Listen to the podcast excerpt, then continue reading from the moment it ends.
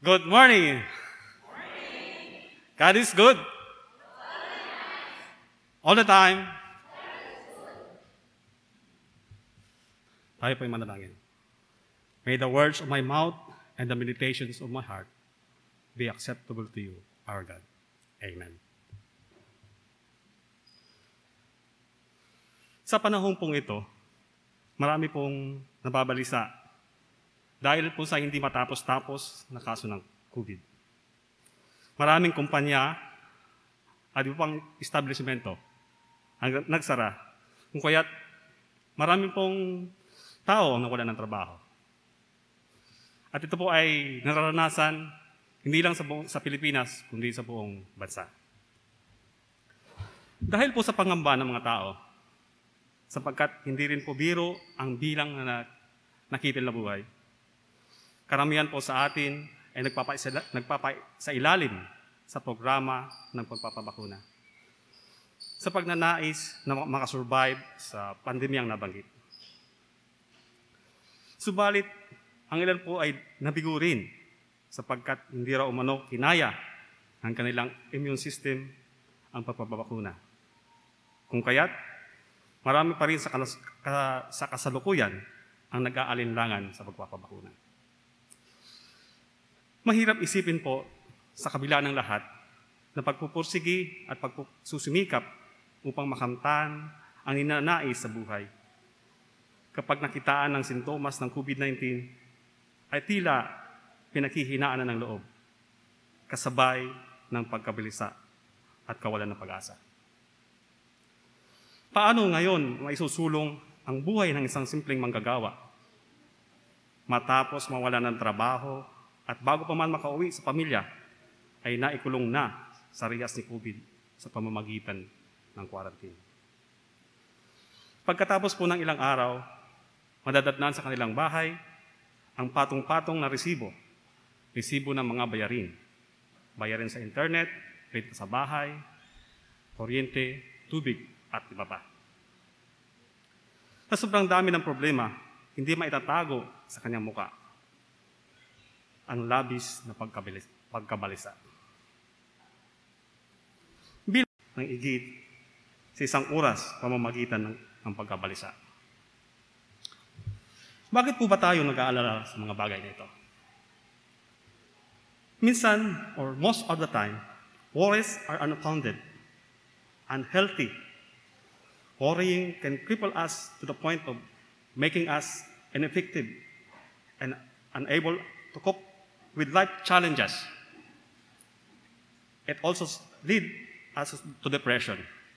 At sinasabi na ang mga bagay na ito ay hadlang at, at nagpapakita na hindi tayo nagtitiwala sa Panginoon. Mag-focus tayo sa eternal issue instead of temporary ones. At tingnan, tingnan natin kung gaano tayo kamahal ng Panginoon. Kung atin pong mapapansin, ginawang halimbawa ang mga ibon sa parang, mga bulaklak sa bukirin, at mga damit na mga ganda, na kahit si Solomon ay hindi nakapagsuot ng ganun.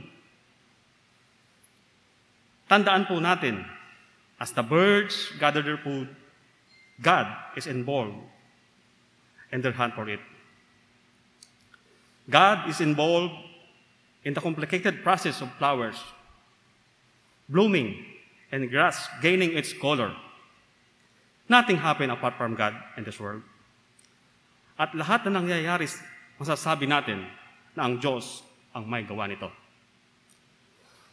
The actions of the birds remind themselves, reminds our, themselves that we are still responsible to work. As Paul said, that the person doesn't work shouldn't eat, and 2 Thessalonians 3.10. Christ command not to worry should not create laziness or complacency in us. We should work, hard work, as unto the Lord. Ganun pa man, Christ's teaching should create trust as we understand God's sovereign care for us.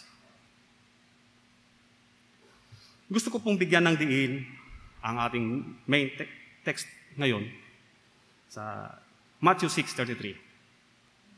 Sa King James Version, ito po ang pakasabi. Seek first the kingdom of God and His righteousness, and all those things shall be added unto you. Ito po ay hinati ko sa tatlong ah, ah, daglat. Una, seek ye first the kingdom of God. Kung hindi man lahat, karamihan po sa atin ay may kanya-kanyang pinagkakaabalahan. Pinagkakaabalahan sa trabaho, sa opisina, sa bahay, at iba pa. At madalas, sa umaga ay laging nagmamadali. At kung minsan ay hindi na magawang magbulay-bulay, magnilay-nilay, or makipag-ugnayan sa Panginoon. Ngunit, gaano ba kadalas ang minsan? Kung kaya minsan ay nakakalimutan pa. Try to examine our priorities. Kasi may pangarib po pagdating ng panahon. Lahat tayo ay haharap sa Panginoon. Sa pagsusumikap na hanapin ang karyaan ng Diyos, mayroon pong mga bagay na dapat nating pagtuunan ng pansin bilang mananampalataya. Spend time alone with God. Paano? By reading the Bible, study His Word, pray, meditate on the Scripture, be silent and prayer. Sa paghahanap po natin ng kaharian ng Diyos, it involves sacrifice. We have to give up something like yung mga earthly desires natin. Kung tayo nanonood ng TV, ah, kung tayo nanonood ng TV, ah, bigyan natin ng ah, oras at paglaanan natin ng ang pagbasa ng Bible. Ask the Holy Spirit to open our eyes at nang makita natin ang kaluwalhatian ng Diyos. Sa bawat pagbabasa natin ng salita ng Diyos, hingin natin ang Holy Spirit para maigay tayo. God wants us to show His kingdom. He desires a relationship with us. Ask the Holy Spirit to open our eyes and heart upang maging sensitive tayo sa mga mensahe ng ating Panginoon. Alalahanin natin that God is righteous. We serve a holy and righteous God. And in order to, to draw near to God and for Him to draw near to us, we have to put away sin.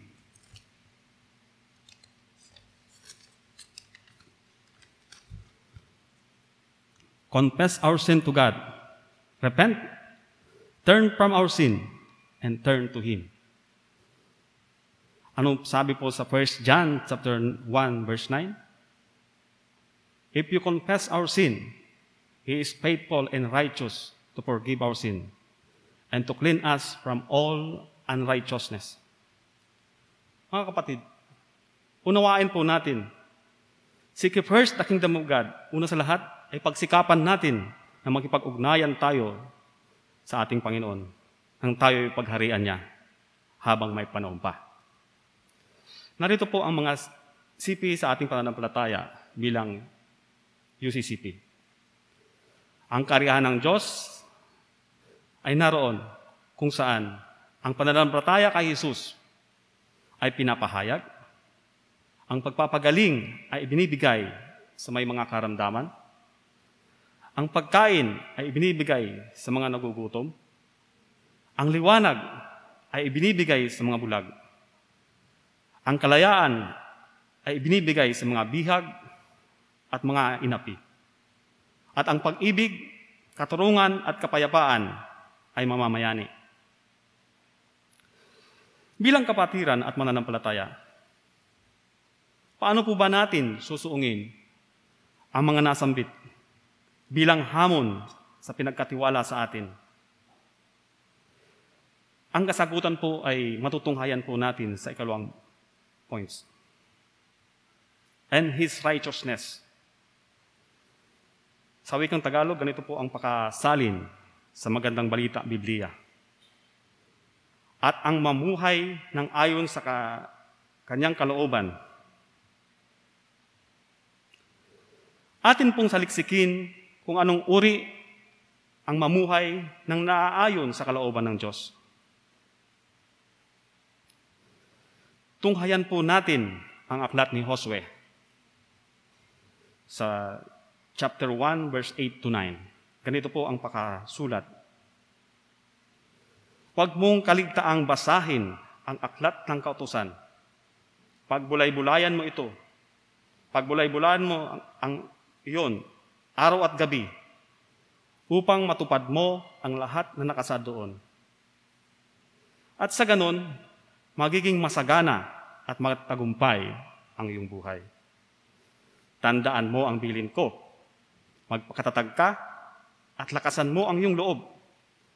Huwag kang matakot o mawawalan ng pag-asa sapagkat akong si Yahweh na iyong Diyos ay kasama mo saan ka man magpunta. Mga kapatid, lahat po tayo ay may pinanghahawakan na mga Bible verses. Nung mabasa kong ito, uh, para akong nagkaroon ng energy dahil sa pangako ng Diyos. Ano nga sabi ulit? Sa, sa verse 9, Tandaan mo ang biling ko, magpakatatag ka, at lakasan mo ang iyong loob. Huwag kang matakot o mawawalan ng pag-asa, sapagkat akong si Yahweh na iyong Diyos ay kasama mo saan ka man magpunta. Ito po yung baon ko ngayon. Kung bakit uh, nasa harapan ninyo ako. Alam nyo naman, since from the start ako ay nanginginig pag umaharap sa, pag tumatayo dito. So purihin po natin ang Diyos. Seeking His righteousness, ibig sabihin, walang patid, araw at gabi. Magbulay-bulay sa salita ng Diyos kung paano tayo kumakain para matugunan ang pangangailangan ng ating katawan upang maging maluko, malusog, malakas ang ating immune system laban sa anumang uri ng sakit. Gayon din naman ang pagbulay-bulay sa salita ng Diyos, araw at gabi, para patatagin ang ating pakikipag-ugnayan sa Panginoon. At makita natin ang kanyang gabay at nang hindi tayo masadlak sa anumang uri ng panilinlang ng kaaway.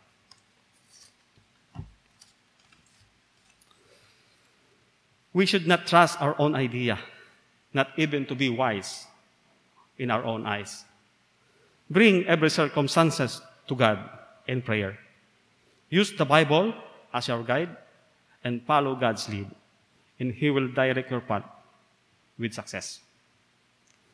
Pangatlo po, uh, ang sinasabi, all these things shall be added unto you.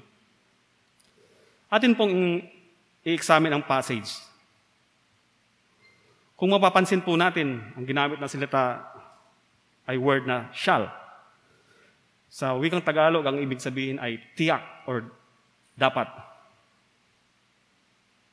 All these things shall be added unto you.